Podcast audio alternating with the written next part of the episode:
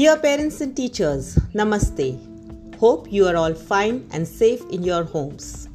This year brings a new set of challenges, and for many of us, 2021 will continue to be dominated by the effects of COVID 19.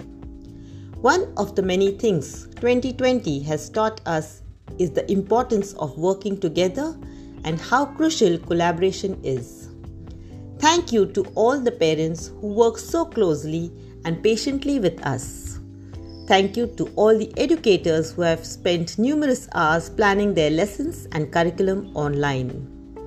There has been an improvement in student attendance in the online classes with greater participation and enthusiasm.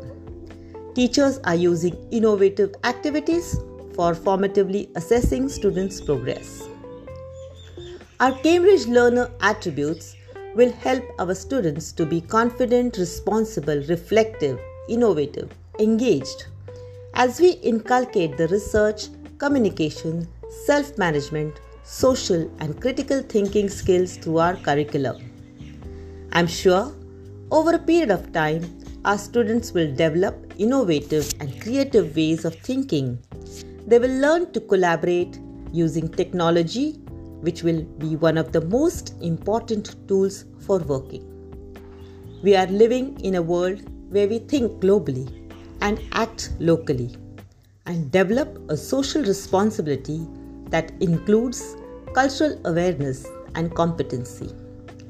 This year, the focus will be to guide our students to improve the quality of student learning.